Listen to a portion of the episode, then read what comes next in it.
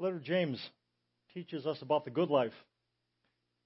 We might have different opinions of what the good life is. It's awfully easy to come here and think about summer days and picnics and stuff like that. That's in one definition of what the good life is. James puts a different spin on it. Talks about the good life is characterized by deeds done in the humility that comes from wisdom. And then he goes on in this letter to talk a lot about influence. In fact, the subtitle for this series can be How to Win Friends and Influence People.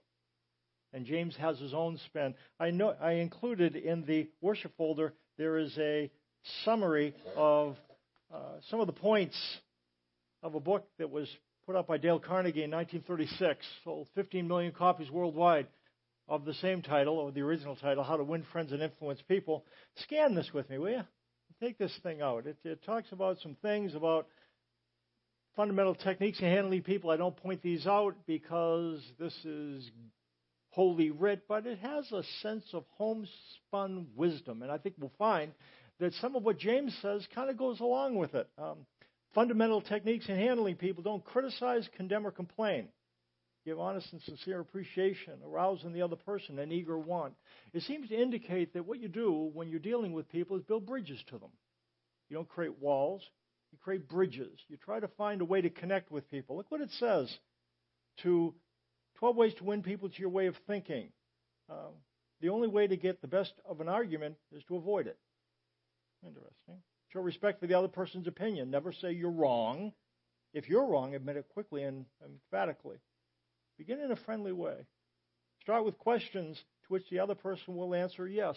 And we'll see that some of the things that James talks about, find common ground, be easily persuaded, has this feel to it. Now, we'll find that there's times where we'll have to abandon this in the pursuit of peace, and we'll talk about that. But from a perspective of building bridges, there's some things here that, no, yeah, okay. Let the other person do a great deal of the talking. Let the other person feel the ideas his or hers. Uh, try honestly to see things from the other person's point of view. We'll talk about dialogue. And dialogue will, as we'll see, is a way to connect with another person. And we'll talk about the three E's of dialogue. There's four D's of communication. And we'll talk about the four D's. You'll know that by the time you go. We'll just we talked about it last week, and we'll reiterate, just review, and we'll talk about three E's. Some of you might be able to recall what some of those are. I'll tell you what one of them is: is empathy. If you want to dialogue with someone, then you empathize with them. That's what we're told to do here. Be sympathetic to the other person's ideas and desires. Appeal to the nobler motives. That's a word we're going to run into as we find that James is drawing from a passage from the Old Testament in Isaiah, who will talk about what James talks about, and he'll talk about nobility, and we'll end up understanding the definition of nobility, how we can move towards it, and why we don't. Um, dramatize your ideas. Some interesting things. Um, James, his advice resonates with the book. In fact, look what it says in James chapter 3, 13 through 18. James 3, 13 through 18. It's in your worship folder. He asks a question Who is wise and understanding among you? And answers it. Let him show it by his good life, by deeds done in the humility that comes from wisdom. We determine that the word humility is gentleness. That's the way it's described elsewhere. It's the way that Jesus was. To be humble is to be gentle. So that's what the good life is. That's what wisdom is. It manifests itself in gentleness. He goes on, but if you harbor bitter envy and selfish ambition in your hearts, do not boast about it or deny the truth. Such wisdom does not come down from heaven, but is earthly, unspiritual, of the devil.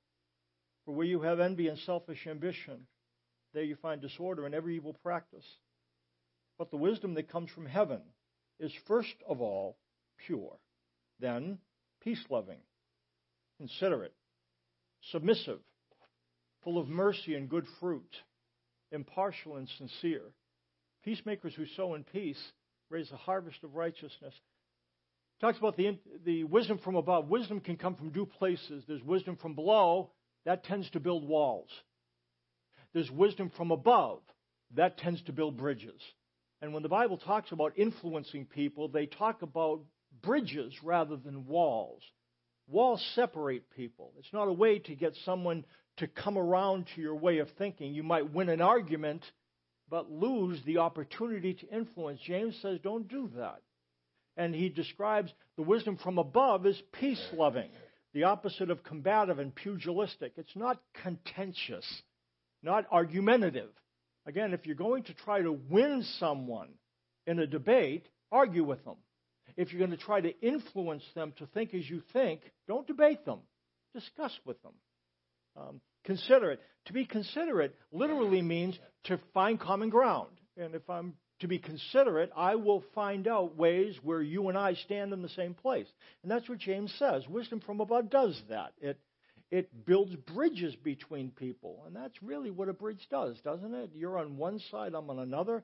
And if I build a bridge to you, I am building a platform on which we can both stand. Now, when you think of that physically, it's so my vehicle can go over to your vehicle, yours can come to mine, but think of it intellectually. You live in this place intellectually. I live in this place. And our places are divided by maybe political ideology or theology. And what we're going to try to do is find a place where, well, we might feel differently about this, that, and the other, but we do have this in common, don't we? That's building a bridge. It's finding common ground. And it gives us a basis from which we can agree on some things and then talk with each other about what we don't agree with. But it's considerate and then submissive.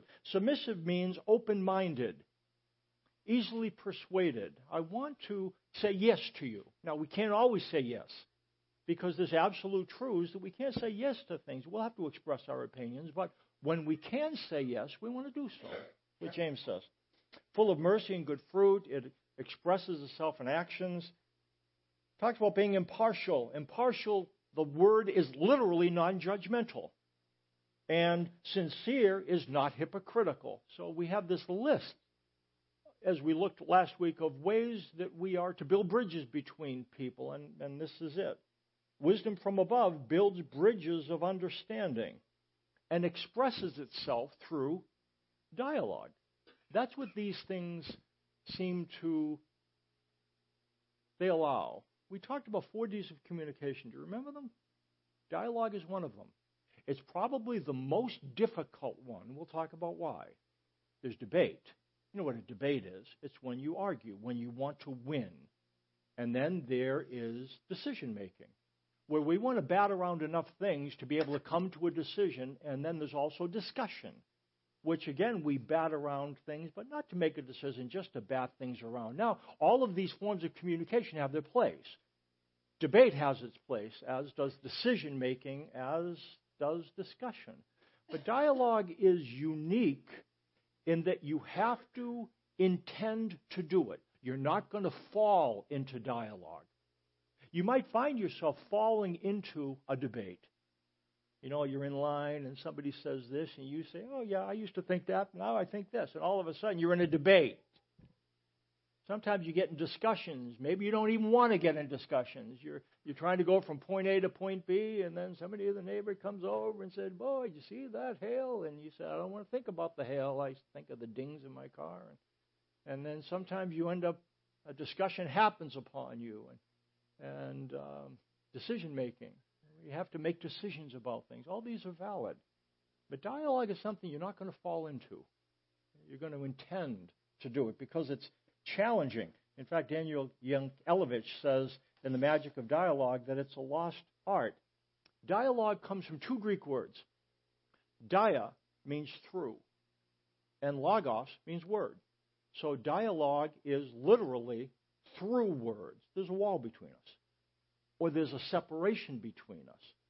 And dialogue tears down the wall, it bridges the separation. Um, when dialogue occurs, words penetrate the walls between people. And the purpose of dialogue, and this is important, is mutual understanding, which leads to the three E's. You've got to have three things for dialogue. We mentioned them last week. Do you remember any of them?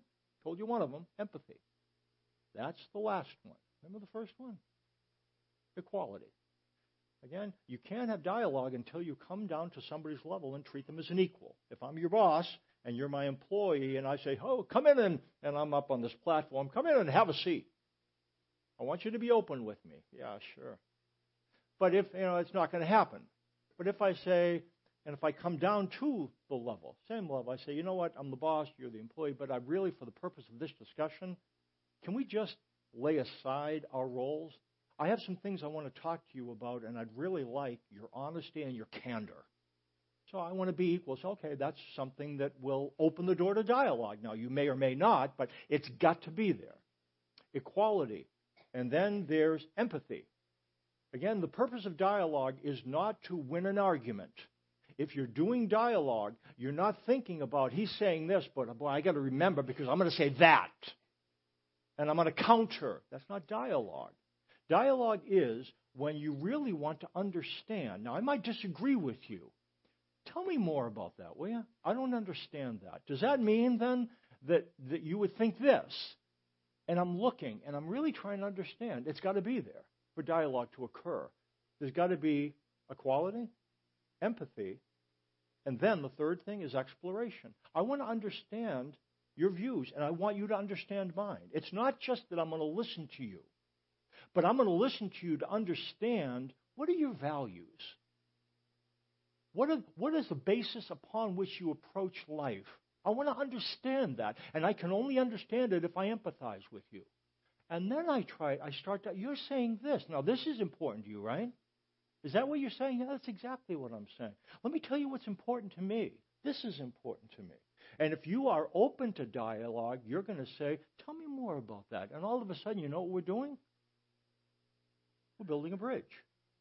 Building a bridge. Now, we're going to go away and we're going to feel different things. But you know what I'm going to feel? That person listened to me. And because that person listened to me, I'm more inclined to listen to them. How to win friends, influence people. Wisdom is evidenced, James would say, by this kind of treatment. And, and he will go on to say, Peacemakers who sow in peace raise a harvest of righteousness. Wisdom is, is evidenced by the peace that dialogue encourages. There was a Jew named Heinz, lived in the Bavarian village of Fürth. There was a time when Hitler's anti Semitism was infecting a continent. Hitler Youth were overrunning the village. Um, Heinz would go to the other side of the street when he saw these uh, anti Semites on the other side of the street. One day in 1934, he was confronted by a Hitler bully. And a beating appeared inevitable, but he was able to walk away unharmed because of what he said. He developed a skill and a capacity to use words, not just to concede, but to broker a sense of understanding. So he was able to continue on his way. This other person continued on his. His family escaped to Bavaria and made their way to America, where Heinz became associated with peace negotiations in the Nixon administration. We know him by his name, Henry became the Nobel Peace Prize winner, Henry Kissinger. Um, peace. Interesting thing biblically. Biblically. When we and what we want to do is, is we want to look at a couple things, the fruit of righteousness and the effect of righteousness. And what we're going to find is that righteousness and peace in the Bible go right together. You can't really have one without the other. If you have righteousness, you have peace. If you have peace, you have righteousness. These two concepts always arrive and leave together. That's what we're going to find. Look what it says when we think about the fruit of righteousness. James 3:18 Peacemakers who sow in peace raise a harvest of righteousness. Peacemakers who sow in peace raise a harvest of righteousness if I want some good things to come up out of a conversation with you, I want to influence you, but I want the result of the influence to be something positive.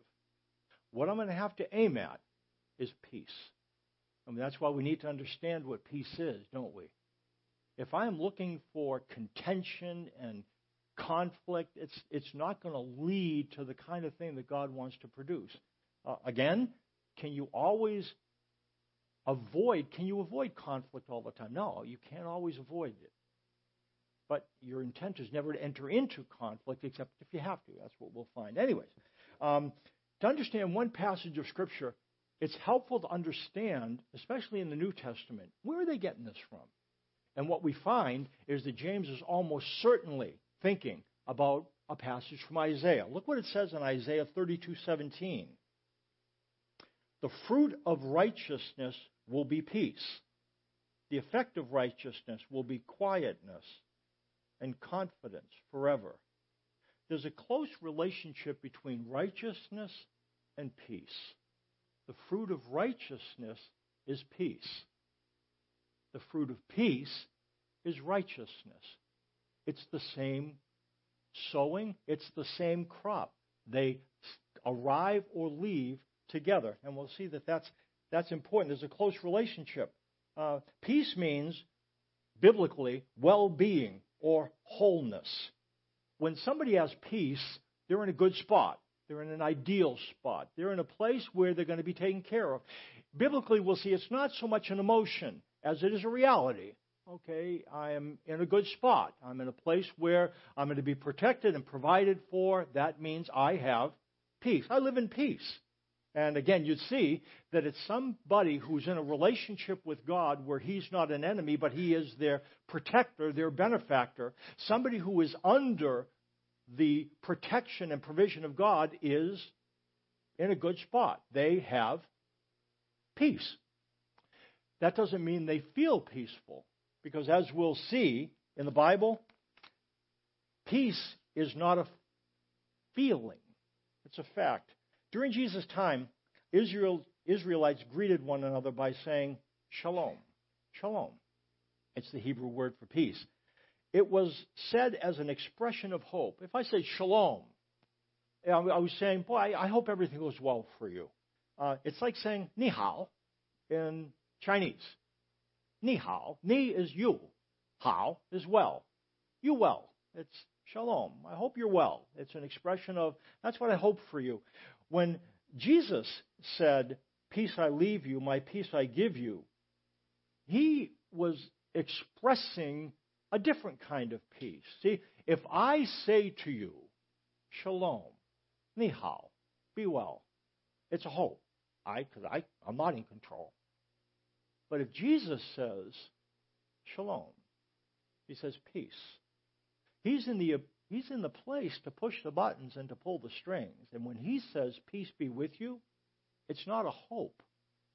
It's concrete. It's a reality. It's a fact.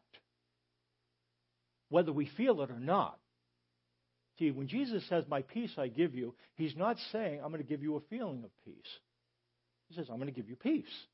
I'm going to provide for you and protect you. That's what it's different from Jesus' lips. He doesn't say, I hope that go, things go well for you, but things will go well for you. Your life will be characterized by well being and wholeness. He's God, therefore, He's the only one with the power to assure peace.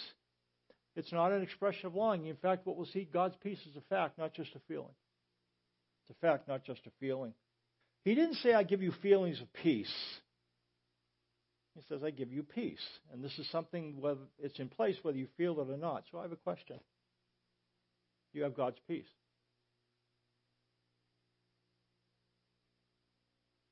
You say, yeah, I must not, because I feel anxious. Uh, you don't understand the question or understand peace. I'm not saying do you have peaceful feelings, because sometimes we don't have peaceful feelings. There's something that happened. There's some things that we're going to have to deal with. There's problems at work. And so, if peace is a feeling, I ask, Do you have peace? And you would say, No, I really don't. I have conflict within my family. I have conflict with a neighbor. I have conflict with a boss. I have conflict inside. I don't do. And so, no, I don't have peace. But biblically, that has nothing to do with it. Nothing to. Well, really, maybe I'll say it that strongly. God's peace is is God your protector? And is He your provider? If He is, through faith, it's not a hard thing, then do you have peace? you have peace. Yes. And it's hard because then if I if you have troubles, then it's it's hard to believe that peace and troubles can coexist. But biblically, we'll see God's peace lives in the midst of troubles. Um, peace changes in the Bible. If you look in the Old Testament of the Bible, peace means prosperity and bodily health and contentedness. In fact, eternal blessings are eclipsed by temporal blessings. That's the way it is in the Bible. I'm going to say that again. In the Old Testament, eternal blessings are eclipsed by temporal blessings. You know what an eclipse is, right? Both things exist, but one obscures the other. And in the Old Testament, there are eternal blessings and temporal blessings. And in the Old Testament, temporal, eternal. This is the way it goes. You can't see eternal blessings in the Old Testament because the sense of eternity is not clear. Again, there's a few fleeting allusions to eternity, but eternity is very shadowy. The people who lived in the Old Testament times had no sense that of an afterlife or heaven. It says in Job, I know that my Redeemer lives, and in the end I will see his face. And, and so there's a few fleeting allusions, but they're very, as, as a whole, you went into the ground, and that was it. So the reason you lived for God in the Old Testament was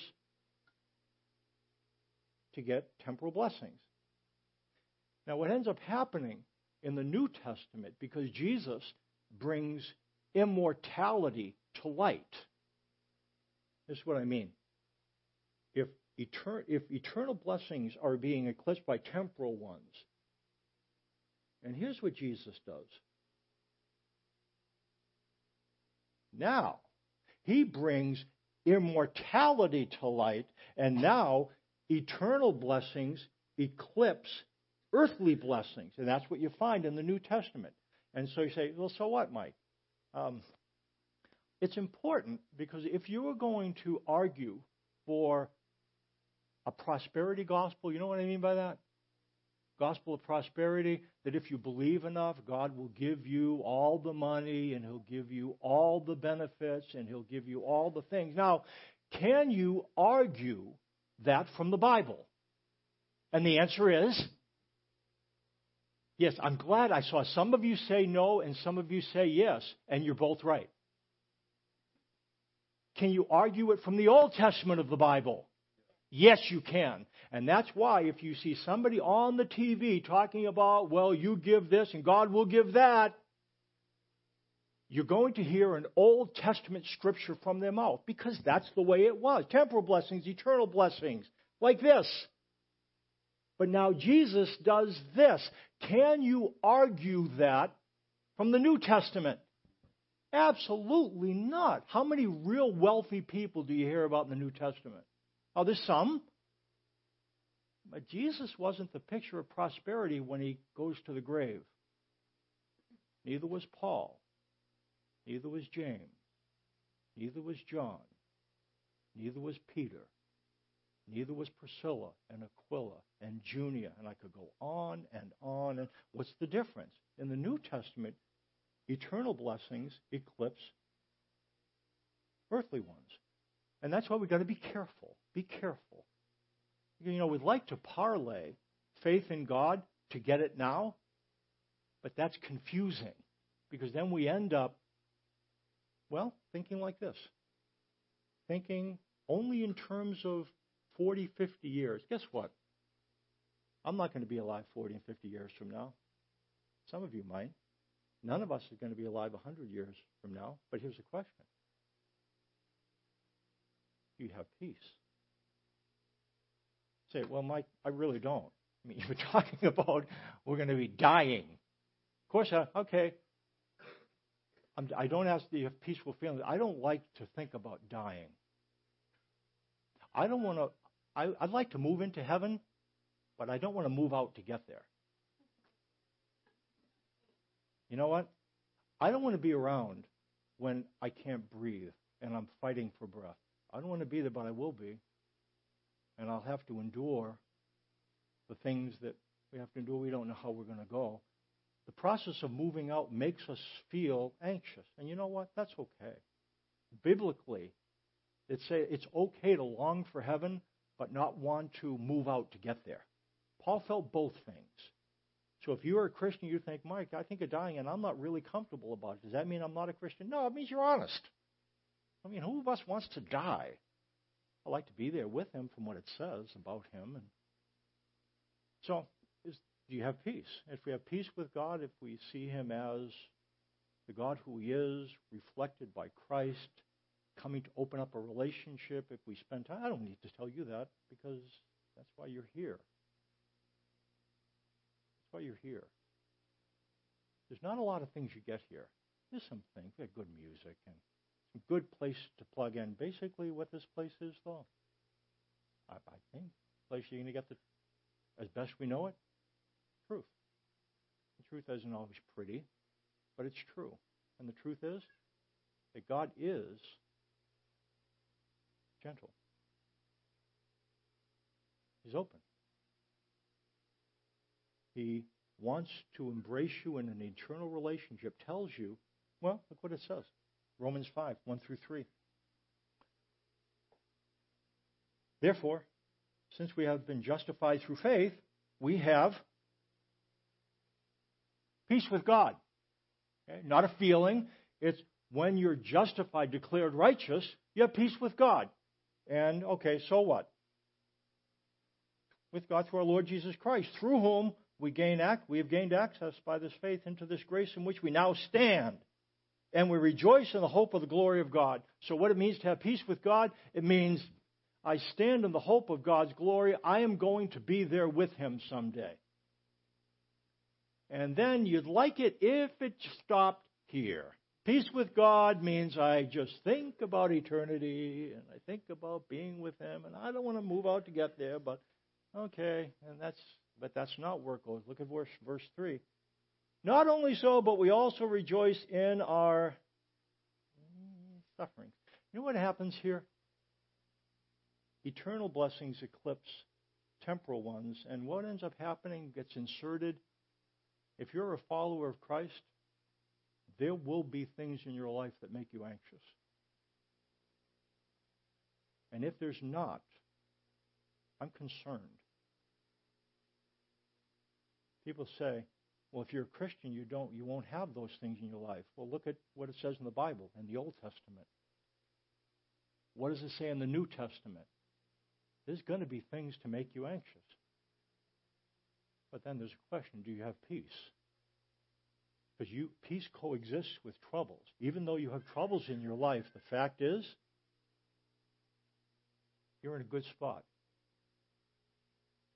because God will protect and provide, even though He leads you into. And this is important. It's important to realize that, that troubles and peace coexist. Those who have earth, heavenly peace have earthly troubles. God's peace is not like the world's peace. We associate peace with the absence of trouble and the removal of danger. That's what peace means. No troubles, no danger. Get the hammock. Give me a glass of lemonade. Nothing to worry about. Uh, and that's, that's, that's, a, that's a form of peace. God's peace is not tied to the absence of danger. The peace of God is not tied to the absence of anything. It's tied to the presence of something. You know what God's peace is tied to? The presence of God. Not the absence of danger. The presence of God. Not the absence of troubles the presence of God. So even though you have these troubles you're walking through, guess who's close by? He is. Sometimes we think, well, if I have trouble, God must have went somewhere. He didn't go anywhere. On this side of eternity, eternal blessings eclipse temporal ones. Just because you have trouble in your life doesn't mean anything. It doesn't mean that you're misstepping. It means you're in a good spot. It's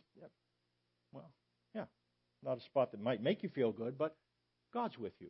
That makes it better. Makes it better.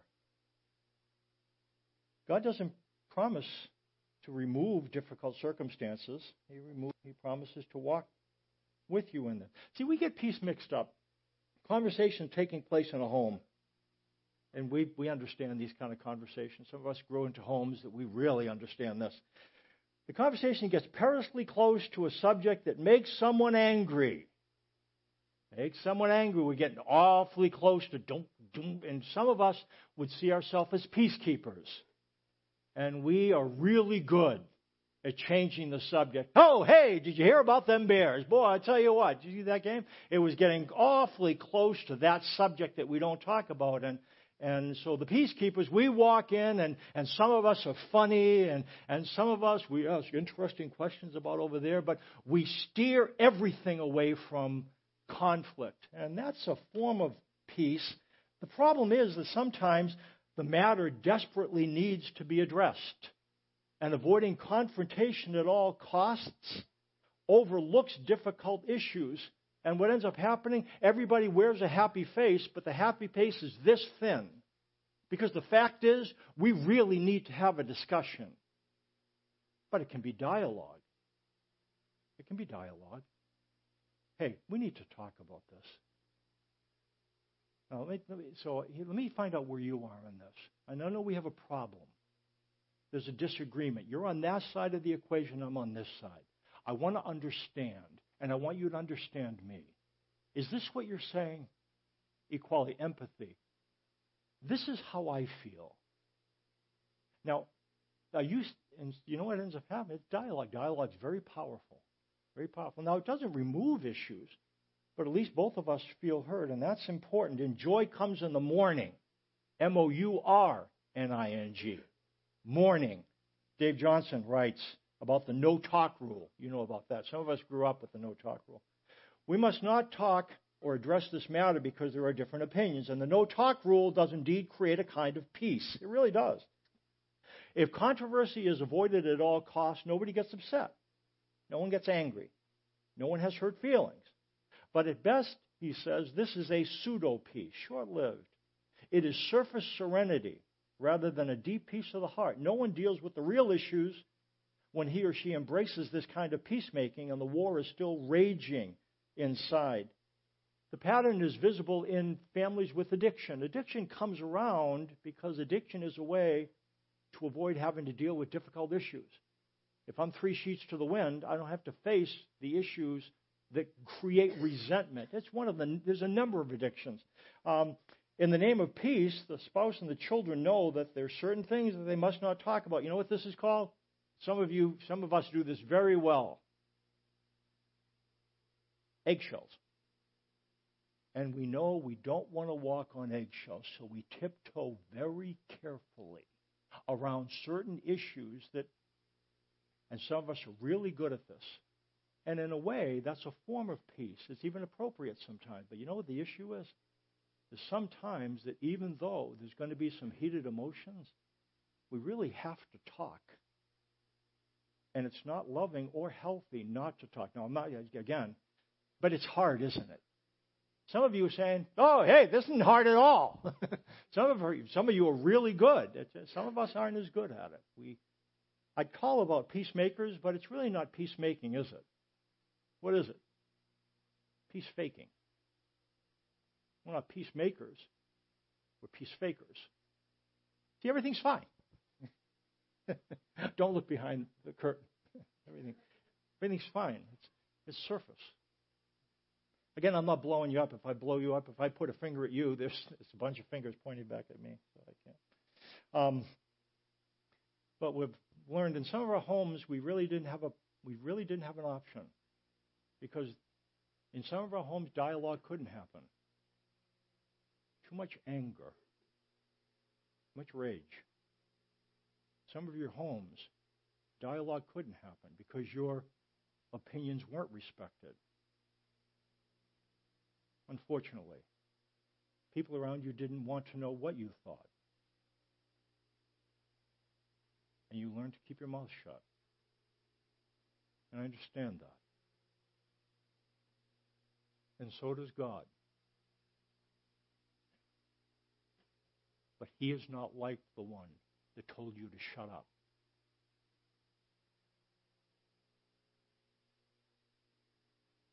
God doesn't want you to shut up.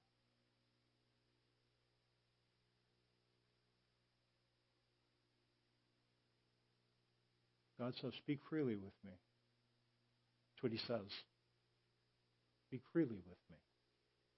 Express it. Get out here what's in here. That's why joy comes in the morning. You know, mourning is not just feeling something, it's saying it out loud. That's the word for mourning. And you know what God says? Blessed are those who mourn, for they will be comforted. When's the last time you felt sad with God?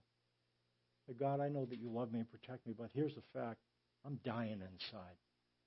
You know what God says when you say something like this? He leans toward you. If I sympathize with you, and that's what, remember he talked about sympathy? I'm having a conversation with Dan, and he senses that there's understanding. Now, if, if I look at him and if I'm really listening, I say, tell me, tell, Dan, tell me more. Gee, I understand that. You know what's going to happen? He's going to start to lean toward me, and he's going to start to open up. Now, we have these conversations. You know what's surprising? Jesus was like that. And he reflected the Father. The Father is like that. You know what he says to you? Really? God Almighty, I want you to talk freely with me. Respectfully, but freely. Surprises us because it's not like some of us, the homes we grew up in. And so there's peace. But you know what the deal is with peace? Sometimes peace, again, lies on the far side of conflict. I was in Harrison, Arkansas this past week. And I'm, I'm, gonna, I'm not going to label the town. It's going to see. I'm, I'm categorizing it, but I'm just going to tell you what I saw, and then I'll. So I'm driving down Harrison, Arkansas, small, maybe 8,000. I don't know how big it is. Not a big town. And there's a sign right on the right, and it's very stark, pretty big. Anti racist is a code word for anti white. And it kind of, gee, comes out at you. And I just, holy smokes, did you see that? And what I've learned about this community is deeply divided, used to be horribly racist, and is a Ku Klux Klan kind of center and of sorts. But what's happening, it's changing. In fact, they had Martin Luther King Observance Day, and guess where they had it? Right in front of the sign. Anti racist is a code word for anti white. And that's what they did in this town, the Martin Luther King Memorial celebration. So again, it's a town deeply divided. But I think we understand that the where we are now, that we have a black president, probably wouldn't have existed if anybody took don't say anything offensive. In fact, if Martin Luther King took that tack, we would not be where we were. Abraham Lincoln had taken that tack. Sometimes peace lies on the far side of conflict, doesn't it? Because peace doesn't mean just, it's nice for me and my 2.5 kids. nice little life, not really bothered by much. Sometimes peace means that we roll up our sleeves and that we move into turbulence for the sake of somebody else. See, peace, we'll see biblically, is not individual, it's corporate.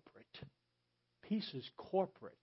If I live in fatness and luxury and you're dying on a vine and I say, Peace be still, I'll pray for you. That's not peace. Neither is it wisdom. Neither is it gentleness and neither is it righteousness.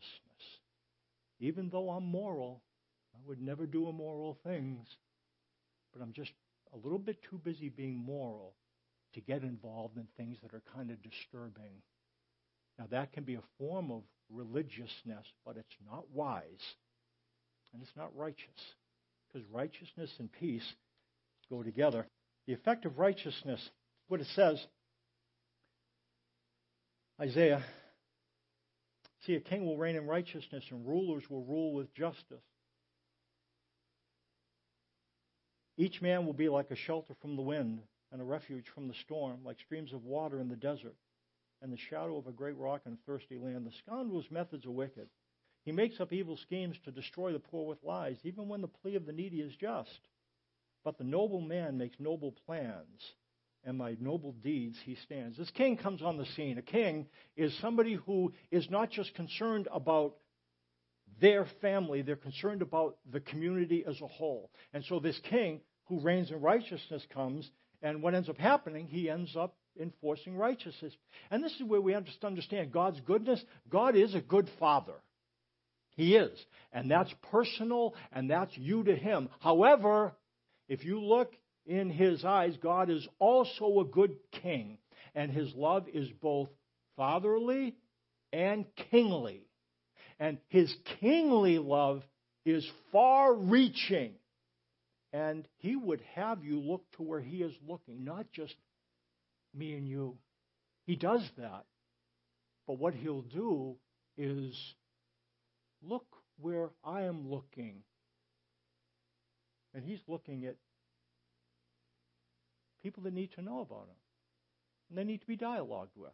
And so he moves us, sometimes out of our comfort zone, into the turbulence of other people's lives. Um, noble means voluntary, uncoerced offering. If we have an offering, and I send the bag around again, oh, ushers, come forward, send the bag around again, and let's look to see who gives and who doesn't. In fact, Tony Campolo, this guy once, he, he did this offering. They said, pray for the offering. And so that was a bad idea. Bad idea. Tony Campolo had him as a sociology professor at the University of Pennsylvania, and he's he's feisty. So, anyways, so they had him come up for this offering. And then he said, I'll tell you what, let's do. Um, we're going to form a line. And, he, and we're going to start here. And why don't you guys come up? And so, what I want you to do is, I want you to come in. Before we ask God to provide this money, I want you, let's come up and give us the money you have. And then the guy who asked him to come up and pray said, Oh, I understand what you're trying to say. No, you don't. Start here. Stand up, stand up. And that's what he had him do. just kind of go through the line, and then they ended up hmm, giving them money, and then these guys on this side, and then he ended up saying something like, "It's a it's a sin to um, ask God to provide something He's already provided." Now, there's a sense of coercion involved in that. That's not a noble offering. That was coerced. Again, I'm not blowing it up.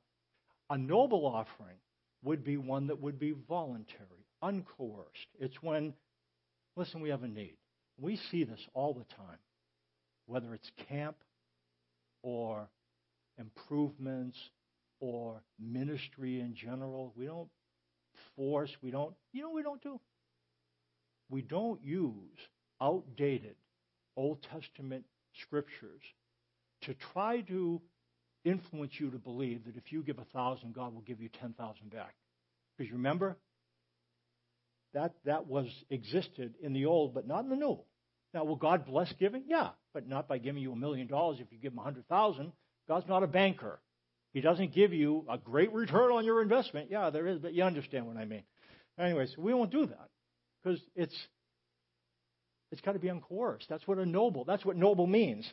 Um, it's voluntary, uncoerced concern for the poor and the oppressed. Wise people are a shelter from the wind, a refuge from the storm, a stream of water in the desert, and the shadow of a, a rock in a weary, weary land. It talks about foolish people.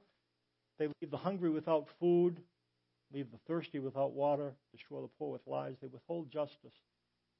Somebody who may be moral but is selfish. You know what? We tend to define righteousness individually? Are you a righteous person? You know, we tend to think, well, yeah, I don't have extramarital sex. I'm a righteous person. Is that part of it? Yeah, part of it. We tend to divide, define righteousness morally, privately. I try to monitor my thoughts. You know what the Bible does? It doesn't make righteousness private. It makes it corporate. And if we live in this holy huddle, unconcerned and unaware of the things around us, again, I'm not putting a load on us. All I'm trying to do is define what the what is. Righteousness and peace go together, and peace is not private. It's well being, not just for me, but for us. That's what the Bible seems to indicate. Um, God, the noble man makes noble plans, and by noble deeds he stands. Noble is concern for the poor and the oppressed, an uncoerced concern for those who are without. I'm going to define that again. And this is a verse you might remember. It uses the word, but the noble man makes noble plans, and by noble deeds he stands. I bet you you could remember that verse, couldn't you? It says noble three times. Do you know what noble means? Willing, uncoerced concern for the poor and the oppressed. There's a person over there. My life might look good. His doesn't look that good. And so what I do, not because I'm forced to, I move towards him to understand. That's noble. The noble man makes noble plans, and by noble deeds he stands. I bet you you could remember that verse. Think it with me. There's three phrases in it. The noble man makes noble plans, and by noble deeds he stands. He's wise. He's righteous. He's a peacemaker. I think that's the picture the Bible creates. Um, why isn't there mobility, nobility? Why? I'm going to hit one last point and then we'll be done. I'm going to ask Joel to come up. Um, look at Leviticus, the last verse here.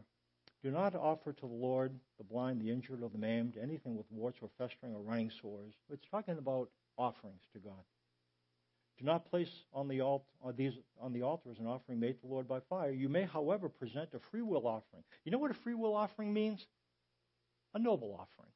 That's the same word. Noble and free will are the same thing. You can give as a free will offering an ox or sheep that is deformed or stunted. And so here's the deal. Here's the point. A sin offering had to be perfect. And that had to come first. If you had a sin issue, you had to take care of the sin issue first. That had to be perfect. So if you have a stunted, deformed, imperfect offering, you didn't offer that for sin offering. That would be perfect. But if you had the sin offering, that comes first. If you take care of that, now this is a free will offering. Doesn't need to be perfect. So you can offer that thing that's imperfect. You know why nobility is not what it might be? we we got things confused. We're trying to use service to buy something that only a perfect offering can buy. You know, you understand what I mean? So we, we go to this guy over there, the poor, the oppressed guy, and we say, Here, let me help. Now, here's what I'm doing. I'm taking, I don't have much. But what I do have, I give to Him. You know what I'm doing? I'm using a free will offering to do something that it can't do. God's not going to look at my offering and say, well, gosh, shucks, Jesus, look at that. Jesus and Spirit, look at that. Isn't that? No, that because God provided the perfect offering. We're not accepted because of what we do. We're accepted because of what He did what he did on the cross. He's a perfect. And you know what happens? You know what the deal is now? Well, I ask the question Do you have peace? Do you understand what happened at the cross? You say, Mike, I don't have peace because of all the rotten things I've done. Do you know what happened at the cross? Did God pave the way for you to have a relationship with Him? In spite and in the face of what you've done, was Jesus' sacrifice enough for you? Was it? You say, Mike, no, you don't know what I've done. And I've said this before. You really think you're going to stand on the cross, look up to Jesus, and say, Nice try, Jesus, not enough for what I did. Come on. Come on. So, is Jesus' death enough for you to have an eternal relationship with God? Do you have peace? You don't feel peaceful, but it's not about feelings, is it? You know why we get stuck? we don't come to the point where we have the sin offering taken care of. Is your sin offering taken care of? And if it is, you know what you can do? Take your imperfect service now. It doesn't need to be perfect. It can be stunted, deformed. He can and will use you just as you are because it's not about being forgiven anymore. It's about doing something for free. You've already been forgiven. You have peace. The righteousness that flows from that peace gets involved in other people, not looking at because he already loves you. He knows it's not perfect, but we do what we can. Does that make sense? Make sense? Oh, come on up. There's a, I'm not going to read it. Look at the life saving station. It's a parable that talks about churches can get so involved in the business of church that we lose sight of righteousness and we lose sight of peace.